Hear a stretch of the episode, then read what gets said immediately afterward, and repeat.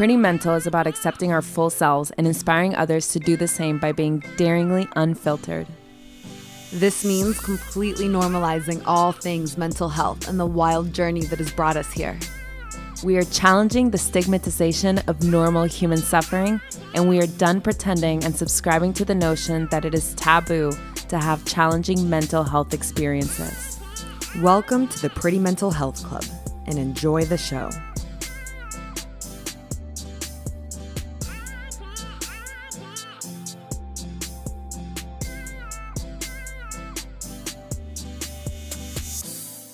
Hey, Valentina. Hey, Paula. And hello, everybody. And welcome to another episode of Pretty Mental.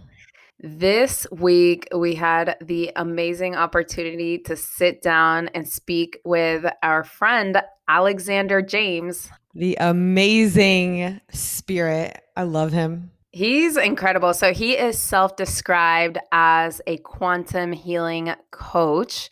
And you can 100% feel that when you're talking to him. He has, he breaks through so many mental blockages and barriers and introduces new ways of looking at things that are just so refreshing and that feels so right. And he literally just exudes joy wherever he goes. In this episode, we talked about the energetics of money. We talked about worthiness and the evolution of identity.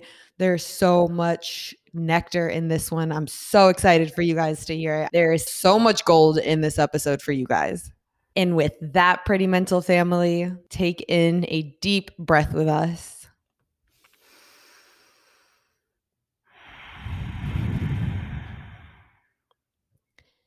And tune in. Before we start, we want to introduce you guys to our beautiful new sponsor, Resonate with Sarah. They are a digital marketing agency that works with conscious thought leaders who are here to elevate the world. And we are all about that from creating and managing your Facebook and Instagram ads to web design, email copywriting, social media creation. The list goes on. They are here to help you reach resonate, and consciously convert an audience who would love to pay you if only they knew you. If you have a message or a brand that is here to create real waves in the elevation of our community, you guys should absolutely check them out. We're to put a link in our show notes so you can find out more and schedule a call with the team to see how you can start showcasing your messages and your brand to an audience who is hungry to hear what you have to say. And with that, let's dive into this week's amazing episode. Love you guys. Mwah. It is February 22nd, 2021. We call upon our highest selves, upon our spirit guides, our angels, and our ancestors we call upon the spirit guides, the angels, ancestors, and highest selves of everyone in our community and everyone that they come in contact with. We open ourselves in this space for all of the messages that want to come through. We open ourselves for playful, creative, open, loving energy. We align ourselves with joy and ultimately with love. The portal is open. Alexander, Alexander James. James. Dude, from the moment that I saw you or connected with your energy on that psychedelic today training that we have both signed up for, I was like, I don't know how, I don't know about what, but I know that he has to come on the Pretty Mental podcast. I love it. No, same. I feel like I reached out to you that very first day and I was like, yo, what's up with you? Like, what's good? he did. You got something. You got something special going on, and it's very funny because one of my very closest best friends, her name is also Paula, and you look exactly like her. I thought it was her when I got on, and then I saw the name, and I was like, wait, what? Paula signed up for this too? And then I like, but yeah, so it's just wild. No way. I'm gonna have to to meet her. Yeah, she's so cool. You'll love each other. So I love the fact that, you know, we met in a course that is at the cutting edge of what's going on in the mental health field. It's just, it seems perfect. But, you know, before we dive into all the everything, let's get the community a little introduction into who Alexander James is and the journey that took you from, I think you described yourself at, that you started as a rural farm boy mm-hmm. yeah. to this quantum healing coach that we have here today. Totally. Yes. Let's get some ground beneath our feet before we go exploring into the multiverse. so, my name is Alexander James. I am a life coach, is what I market myself as. What I really am is somewhat beyond my comprehension at this moment. To get a little bit of background about me, is that I grew up in Dayton, Ohio, and got out as soon as I could. When I was 16, I moved to Africa and roamed around for a while and then I was in California and Spain and Argentina and I've just been kind of so curious about this world and this life. I ended up landing a job in fashion pretty early on and so I was in New York City for 10 years working backstage. I get to do the whole fancy glamorous thing with like Gigi on my left and Kendall on my right. And like my big claim to fame was that Kim Kardashian's bodyguard pushed me once. That was cool. And all of those experiences kind of led me into this deeper pathway of wanting to deepen myself because being in fashion, you see a lot of people who have it all, right? Or people who we would assume to have it all. And for me, it was always like the makeup artist at the top because that's that was my art form of choice in that moment was being a makeup artist. And so in a couple years, I was working underneath the premier makeup artist of our time, Pat McGrath, for those of you who are into that world. And um, she was so unhappy. She's like working, you know, 364 days a year, had no animals. She had no like real home because she was just always traveling. She uh she was such a a hard worker, but I could see that she had no life and I could see that she wasn't happy. And so I started questioning in that moment of my life, well, what's the point of success if you have to sacrifice your happiness for it? And you see a lot of people in the fashion industry who are very jaded because they have spent a decade or two decades of their lives like sacrificing everything to get to the top, only to realize that like the top isn't where happiness is. So once I had that realization, I was like, oh, fuck this. Like I'm I'm tapping out. And I bounced and I um I just grabbed a Jansport backpack and went to India and started rolling around again, how I do. And it was then that I found life coaching, which I studied for three years. And I thought, okay, this is interesting. And then recently, by accident, I sort of stumbled into a methodology of mixing sort of the sort of timeless wisdom. People think that life coaching is a very new thing. Really, it's like Jesus was a life coach. Like, come on. like, they've been around for ages, but uh, it's just this sort of, I think, more secularized, non religious way of transferring sort of the spiritual wisdom and spiritual personal growth development that feels maybe a little bit more appropriate for our times. Because so many people have so much religious trauma that they're like not even interested in engaging with those modes of transmission anymore. So then, kind of by accident, I um, hmm, trying to figure out how to talk about this. I accidentally stumbled into mixing uh, certain potent psychedelics with the life coaching that I was doing, and it ended up creating just insane results from one session, both in my life and in the life of the person that it happened with. And listen, it wasn't I wasn't planning it, but I'm just like a life coach, so I'll just start talking and I'll just coach you whether you want it or not. and so we were both in this state, in this like expanded state, and I started, you know, talking and speaking about money, and it felt like stuff was coming through me as well, very clearly. Um, but it's almost like it sank in more deeply into my consciousness in such a powerful way. I was doing a lot of coaching around money and the spiritual technology of money and how to use money in a spiritual way and i've been struggling a lot in my business and i had you know just kind of made my first $20000 in my business and i went on later that month to make $100000 in my business which is like a quantum leap and nobody was expecting. So then i was like whoa like i've tapped into something very intense and very powerful and so the way that i look at what i do now is through the lens of just understanding the subconscious mind and how so much of what's going on in our conscious mind is completely dictated by the subconscious and finding modalities to really calm the subconscious so that we can get in there at work because so much of the subconscious is built to protect the conscious personality or so much of the conscious mind sorry is built to protect the subconscious wounds. And so what i found is blending these two technologies together allows us to do the work much deeper and much faster with much less resistance which is what's been interesting so the the technologies that you're specifically putting together, you're bringing the psychedelics into the. I guess I'll let you say it if you can kind of explain a little further on what the technologies are.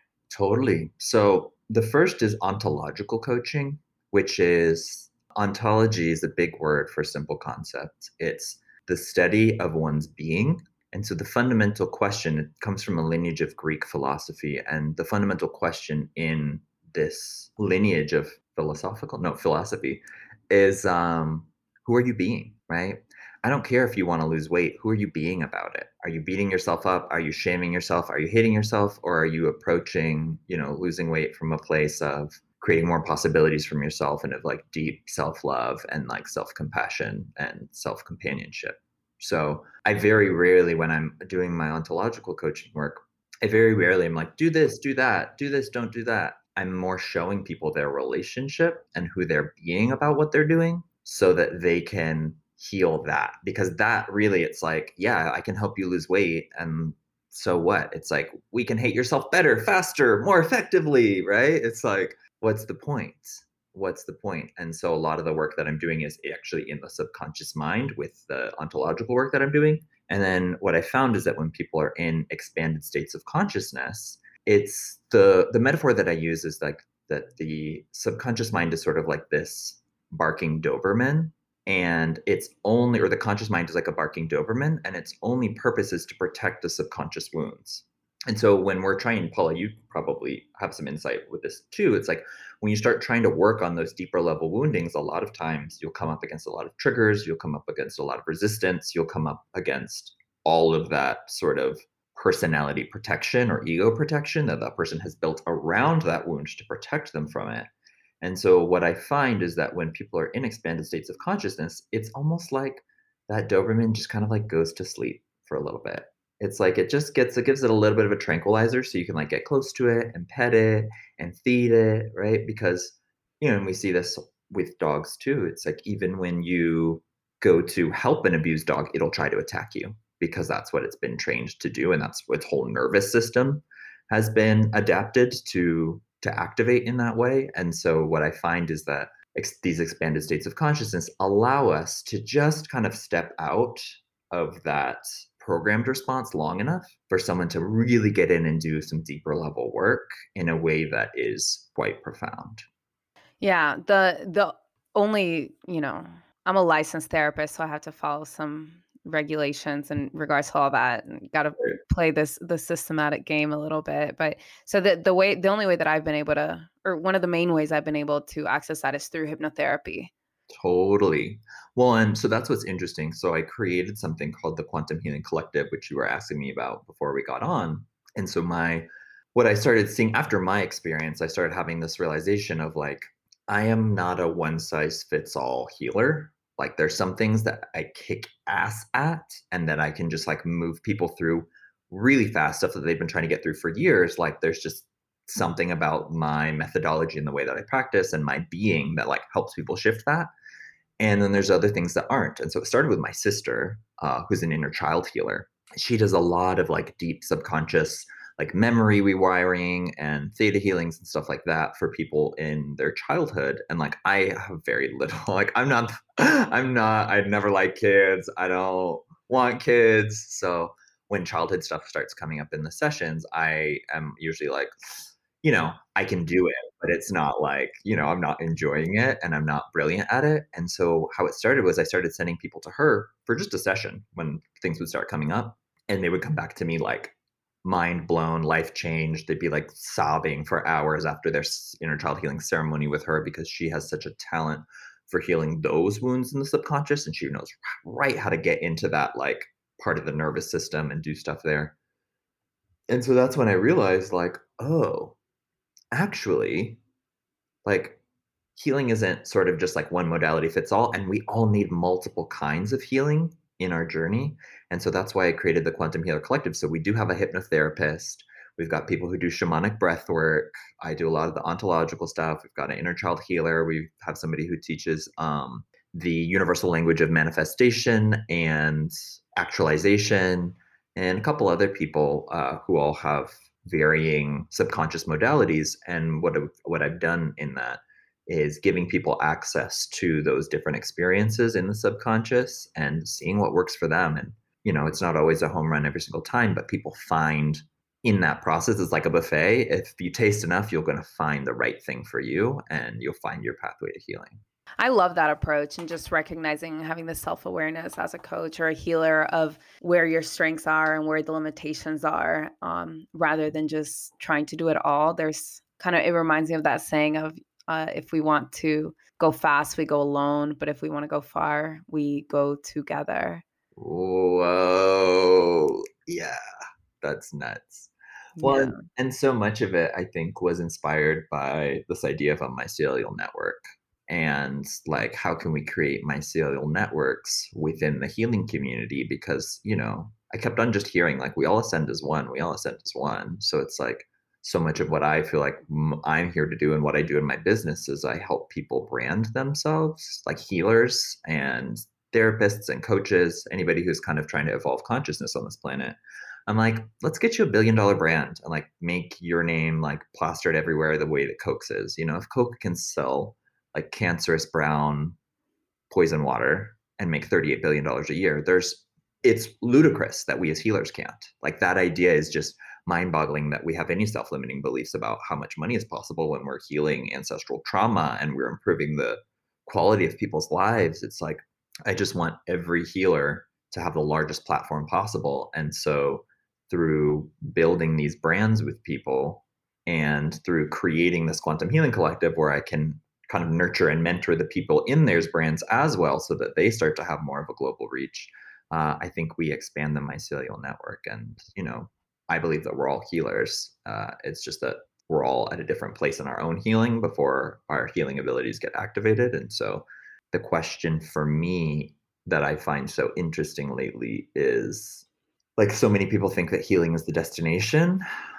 and there's a lot of people who don't necessarily think that being completely healed is possible. And part of what I want to do with my lifetime is start to dispel that in a way and find pathways to deep, meaningful healing, but then also to see it as the first step. So often in the community, we see like healing as the end point. And I'm very curious about what will happen with human consciousness, what we're going to create when we're all healed, right? When everyone on the planet is healed, then what do we want to do? What's our perspective going to be? What are, how much freedom and liberty are we going to have to? It's like it's outside of the realm of I think what our conscious minds can conceive of right now. Is even like thinking about the world in that state. You know, it's like world peace is just the first step. like it's just the first step. The same way that like ending abuse in a family is just the first step. Right. And it's like, what is healing? Isn't it just coming back home to who you already are? It's not I feel like when we talk about healing it's like this this thing that I'm going to achieve one day and it's like that that north star and it it kind of is but isn't it just aligning back to who you literally already are? Mm. Oh my god. I love that you just said that because so much of my work focuses on identity reintegration and mm.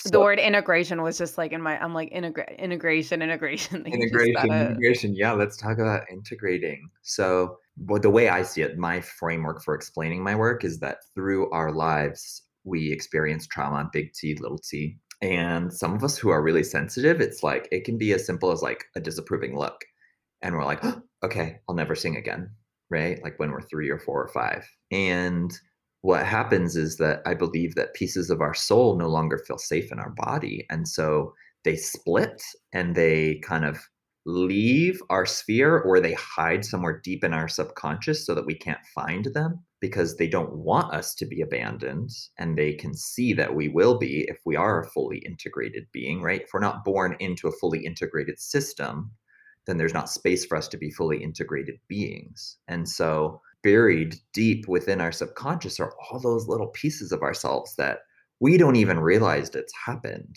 right? But that have fractured themselves off until we've kind of shaved ourselves down to this nice, palatable, you know, easy to be around person uh, that may have nothing to do with who we truly are in our soul. So the work that I focus on in branding and what I teach about branding is it's about identity reintegration. It's how can you find a brand that lets you expand how can you be more of who you are? How can you bring all of you to the table? It's not about finding some little like kooky like oh he's the guy who who wears weird clothes right? It's like how can i be the things that seem paradoxical? How can i be silly and powerful? How can i be spiritual and sexual? How can i be brilliant and ridiculous? All of me and creating spaces where all of me is allowed and so since you know it's my business my world my rules it's like that's going to be my business. I'm going to create that space for myself in my business. That's why i believe i created this business was to heal myself. And so that's my practice place is in my branding and showing up and being visible as all of myself. Can we talk about money?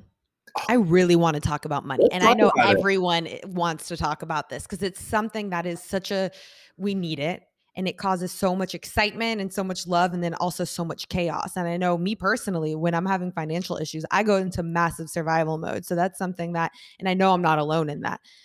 How it's such a powerful entity. How have you been able to like what are your secrets with that? What are are there patterns that you can share with us? What are totally totally. Money is so fascinatingly fraught with many moral considerations uh, and there's so much that gets implanted in us around money by the spiritual community, by the non spiritual community. Like we're getting all these mixed messages about money all the time. And so the way that I look at money is that money is a spiritual technology and it's just energy, right? It's just pure energy that we either give ourselves access to or don't give ourselves access to. And so much of that depends on our ability to receive. And when I talk about ability to receive, what I'm looking at is in our nervous systems, or the primary purpose of our nervous system is to receive, right? I'm receiving signals from my eyes, I'm receiving sensations, I'm receiving, I'm feeling emotions, right? It's or one big receptive organism. And what happens is when trauma gets experienced through our lifetime, as it does for all of us, we begin to, and I think this is especially true for women, and for non gender conforming folks is we begin to mesh and marry so often the the trauma with the receiving. And so we shut off some of the receiving we pull back from some of the receiving to pull back from the trauma because it becomes so ingrained. So so the way that i you know this is very sim oversimplified but trauma is anything that's too much too soon or too fast for your nervous system. So it doesn't matter what it is it could be good or it could be bad but if it's too much, too soon, too fast, it, it will traumatize you. And so you see this all the time with money, right? Somebody turns 18 and they get access to a trust fund. And then next thing you know, they're like, you know, doing Coke for 20 days straight, like completely destroying themselves, or people who win the lottery and suddenly get a huge windfall of money. And then they end up even more in debt than when they started, right? That's trauma. That's the trauma of receiving too much, too soon, too fast. And it can be something positive or it can be something negative. So, the place that I like to have people start when we start working around with money, especially with women, but really everyone, is around consent. Because in small ways and large ways, we are taught to subconsciously bury our consent and bury our pleasure in order to just get along and make it through the day. And so we lose access to our ability to consent to the things that we want to because we don't know where our consent truly lies. And so without access to that, like consent is a building block of pleasure, right? The the difference between a traumatic experience or a non-traumatic experience is the consent involved in the experience. And when you don't know where your consent is, you are subconsciously re-traumatizing yourself consistently.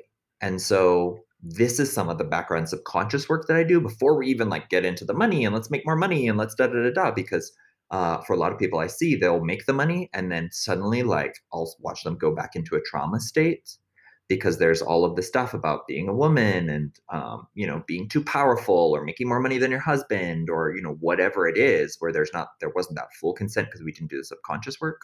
So that's sort of like block one that I start to look at when I'm looking at the way that money is working in someone's life, because all money is is really support. It's just support. But so many women are taught that their value lies in being the support and not the supported.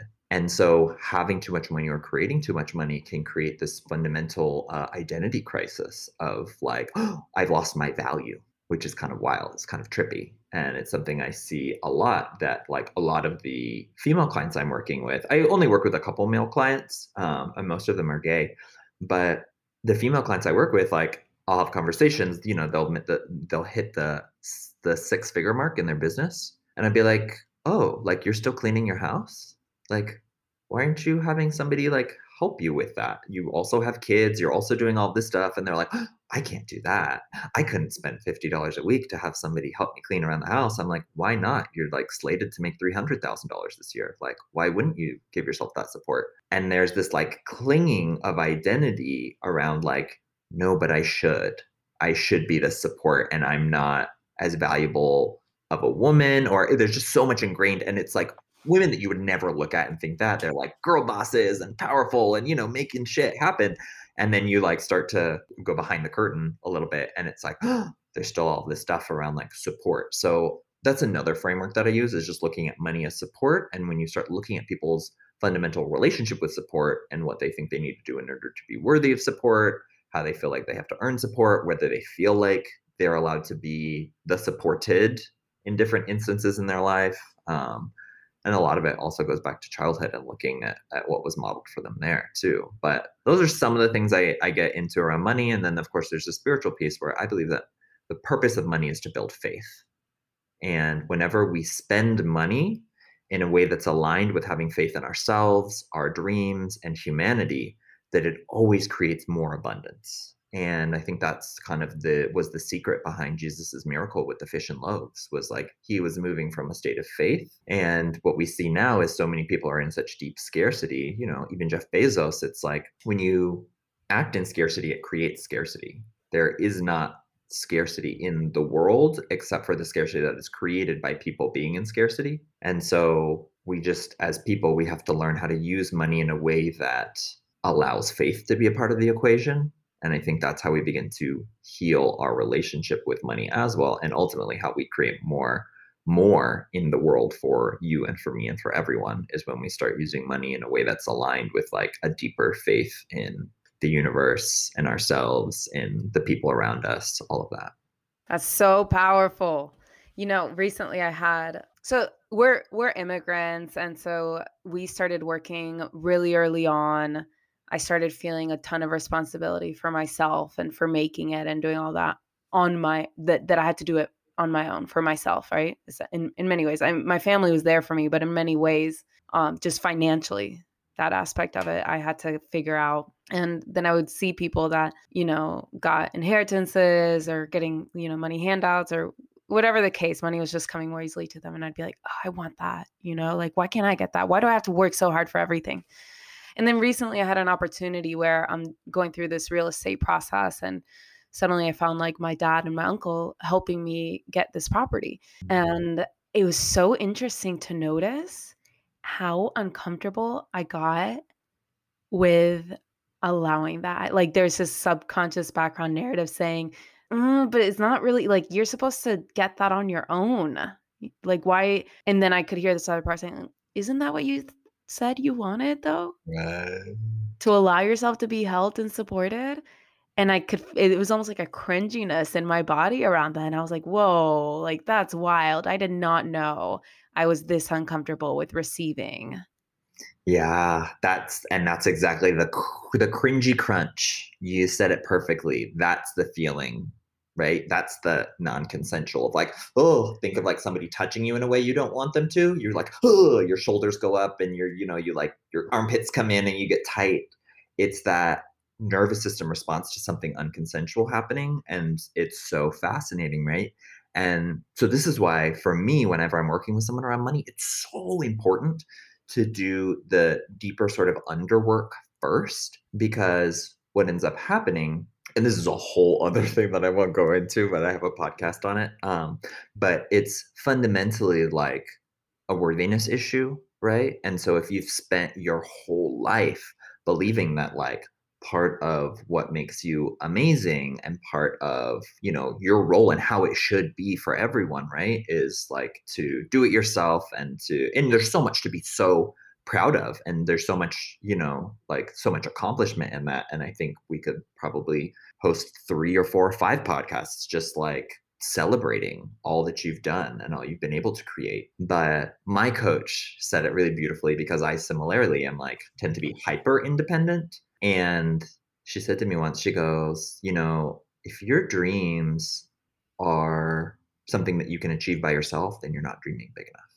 Mm and that like stopped me dead in my tracks and i was like whoa like i'm gonna have to build in support into my life and i'm gonna have to depend and work with other people and i'm gonna have to allow myself to receive.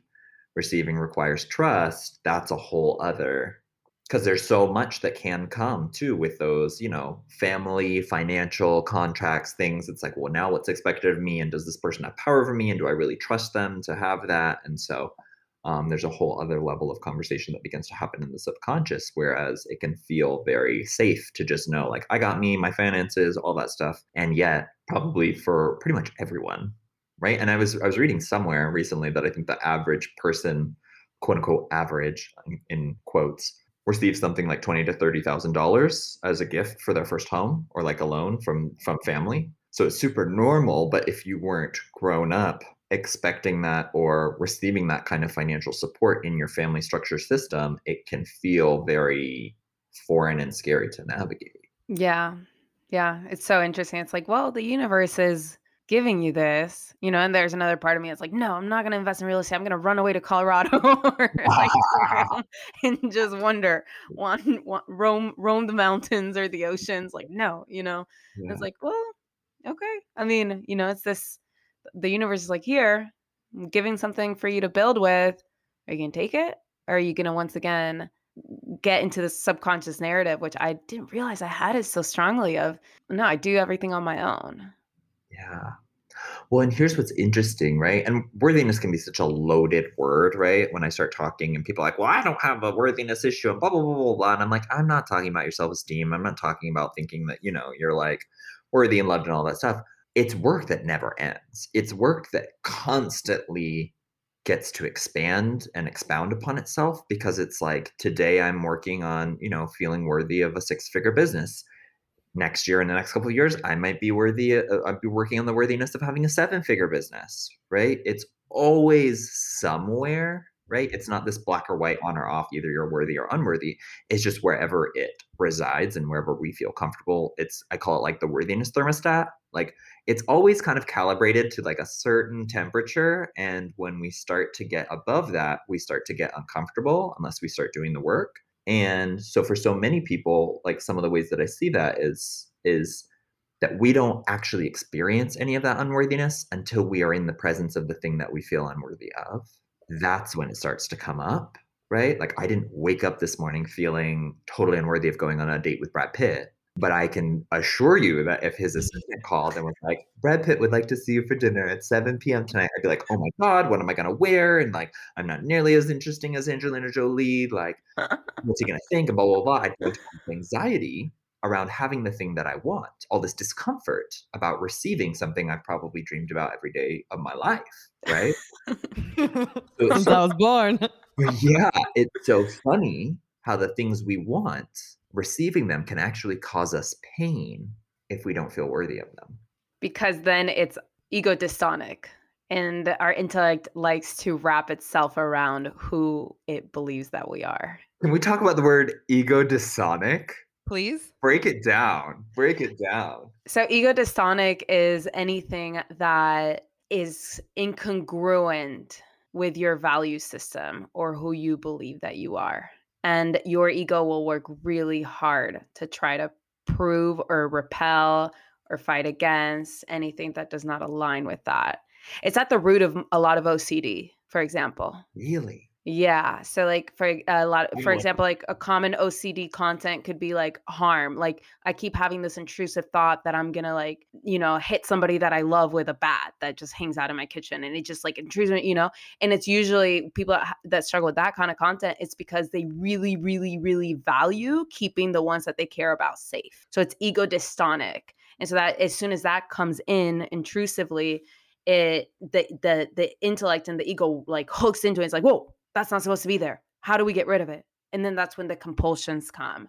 And then that's when the compulsive like reassurance seeking or or hiding the back, you know, just doing whatever you can to get away from it.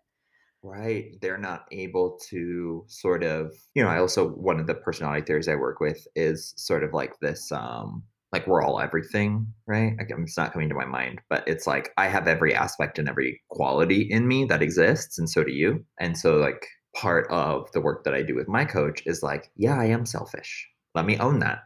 Yes, Mhm. I am like a little greedy. Let me own that. Yeah, I'm vain. I'm very vain. Let me own that.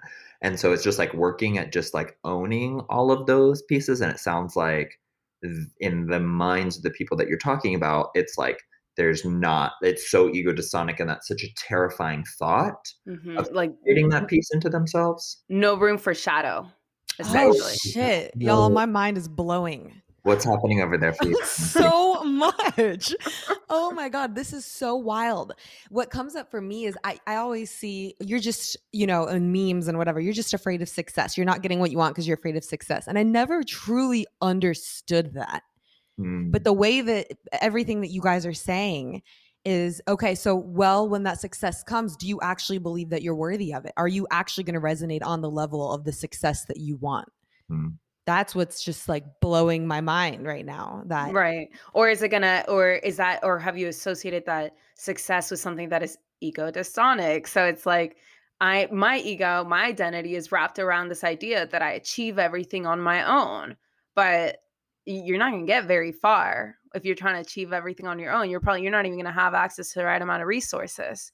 So if I have to do everything on my own, I'm live, I'm limiting the capacity, right? So as soon as that comes in, support from the universe or from other people, it's like, "Ooh, no, but I do everything on my own, you know, until you become aware of it. It's like, whew, okay, so now I have to invite myself to become somebody who doesn't do everything on their own, you know? And so then it's evolution of identity has to take place essentially in order for this stuff to actually manifest. Totally. And that's why I think like doing identity evolution work, like it has to take, like, I'm always working at the level of identity in people because our whole lives flow from our identity, from who we say we are and who the story we have told ourselves about who we think we are. And, you know, to your point, Valentina, it's, so interesting the place that i you know when i do this long fleshed out explanation of the you know unworthiness and the da da da all that stuff um i talk about being on the date with brad pitt. And i talk about it's this thing you've always wanted and yet either you're probably so anxious that you can hardly breathe right? And you're like trying to get him to like you know like ah, oh yeah i'm really cool. Oh my gosh i uh, i love bubblegum you know? And you're just like trying to like get him to like you or you're so nervous that he's going to reject you that you're totally clammed up and you're totally like unexpressed. And either way you're in a pain state and your like very primal brain does not want to be in the pain state so it's going to be like it's going to self-sabotage either consciously or unconsciously. It's going to be like how do we get her off the date? Okay like let's make her want to throw up. And then you're going to get so nauseous that you're going to throw up and to have to leave. And so that's what i see happening with people who haven't done the worthy who haven't built the foundation of the worthiness first is they get into it and then they start to experience the unworthiness and then it becomes the pain becomes intolerable and so their systems start to shut down so that they can go back to the previous state that was comfortable. Or like procrastination um, lack of inspiration writer's block all of those things i believe kind of have this same root of like well we already know how you're going to feel when you get up there so we're just going to keep you down here for a little bit. Like because it's going to be too uncomfortable Because it's it's not going to be who you think that you currently are. So wow. so like this whole is is so fascinating to to come at it from this angle this conversation of worthiness and and um tapping into greater abundance in our lives requires um new levels of personality flexibility you know so it requires getting to that point where you know you, wh- what you're talking about integrating the shadows or being like yeah you know that now I see like the connection with Jung, with Carl Jung, Mhm. um, because I love it. It- I think there, there's an interview on YouTube that I saw at one point that was like, you know, until you can, not in these exact words, but something along the lines of until you can accept and embrace the menace inside of you, you can't really do that for a client either. Um, and so people that are so scared of their shadow work really, really hard to just like only allow one side of themselves to show up. And then that causes a rigid personality structure. And now that we're getting into the, looking at the expansion of worthiness requiring a flexible personality structure, that's it's fascinating. So it requires like all these levels of work Whole- to arrive at that. inner work to create that external, you know. And so, you know, I talk in the language sometimes. I think of, you know, the language that I use around this is just sort of like there's many languages. Some people will say manifestation, other people, you know, I'll have to use different language that's like a little less woo woo or any of that stuff. But really, it's just like you have to do the internal work in order to create the external reality. And so, the place where what you're talking about and what I'm talking about meet is you know you with the rigid personality structure and me with the worthiness conversation is if we go a step back from the worthiness conversation it's shame right? The only thing that ever creates a feeling of unworthiness is shame. And shame only ever comes from one thought which is that there's something wrong with me or i should be another way right so linguistically, the word should is the building block of shame. Without the word should, shame actually can't exist. There's no possibility for me to should be anything other than I am. So shame becomes impossible. So if we look at should as the linguistic building block of shame and shame as the building block of unworthiness, it goes into what you're talking about this shadow work and the shame work of like, what am I ashamed of? Like, let's work through it. Like, because when you heal your shame, you suddenly no longer have anything, any part of you to hide from. And there's no impetus to feel unworthy of anything if you're able to love all of it. Why is this not like a two hour long I'm podcast? So mad that we literally have to hang this up in a few minutes. Oh my god. Can you be my coach? I love you. I Yes, really do. This is I am available for hire. thank you so much for opening all of this beautiful knowledge and all of these messages for us and our community. And I have never looked at worthiness as a day by day thing but Mm, that makes so much sense it makes so much sense to heal the anxieties and the obstacles that me i personally face day by day. If something hits me it's like why is it hitting me? Do i do i where's my worth standing at that moment? Am i trying to hide from something something that i really want? This is beautiful. Mm. and i Right. i i'm gonna guess your zodiac sign. Like i said we would i know we only have a few minutes and you have to jump off but Oh, yeah, paula is there this game. were you about to say something or was there was- any like last words? I was about to listen intently to your guess. Ooh, okay. Before we, we we could easily forget this in the excitement. We ask this of every podcast Okay. guest that comes on, and it is, what is mental health to you at this point in your life? To me, to me, at this point in my life. the definition of mental health Why you sprung it on me? Okay. I think for me, the way that I think about mental health in my own life is it's interesting. This is going to be like a minute or two of explaining. But so in the 1950s, it was not commonplace for people to go to the gym and to work on their physical health. That was a very strange thing, a very niche, weird thing that like a couple of weird people did was like go to the gym and and work on their physical health. And I think now we're in an age where it's quite commonplace and normal to think everybody should be getting 30 minutes of exercise every day and keeping their body healthy. But nobody thinks about their mental health and nobody of in that way and nobody thinks of their mental health in terms of like a daily hygiene practice. And the way that I the way that I think of mental health right now is I think of it in terms of possibility because I think that as the human race begins to work as diligently on our mental health, not just when something's going wrong, right? There's a lot of a lot of the industry is focused on like when someone's actually sick or in pathology. And I think my viewpoint and where I work with people is like, yeah, your life is great. How can it be just obnoxiously good? How can it be ridiculously amazing? The same way that people go to CrossFit to get like ripped abs and, you know, lift you know 500 pound tires and stuff like that's what i feel like i'm doing with people's mental health is taking them through the sequence of like going from good to like fucking unreal and amazing and giving them like these like ripped awesome brains. And so i just think of like what mental health means to me right now is possibility because i think the possibilities become endless when we all start having these conversations and looking into how do we create healthy minds, healthy communities, healthy societies. It's like just the beginning of what's possible for all of us as a species. Uh, amazing. Love that so That's deeply. amazing. And for our last 60 seconds, I'm going to guess your zodiac sign. Okay. I have two guesses that have been coming up for me. Ooh, and I don't know which one to say first. Okay. You give me Gemini. Yes, you Or- got it. You got it. I'm a Gemini. Up. I am a Ge- I'm a double Gemini. He's a double Gemini. double? You know what else I wanted to say? Okay. I want the second one that I was going to guess was Aries energy. You give me Ah. that playful. Yeah, I could. To- I probably have some Aries in my chart. I'm not super big into astrology, but I Okay. know a people who are, and I'm a double energy, or I'm a double. I'm a double Gemini. Gemini Gemini is actually known for being super Play, playful. playful. Yeah. Gemini Mhm. sun, Gemini moon. Is that what Mhm. you are? Yeah, What's I your I think it's rising? Gemini rising. Sagittarius. Right. Sagittarius. Sagittarius was the other one that was floating in my mind. Oh, yeah. So there's Hell there's yeah. four of us up here. There's a lot.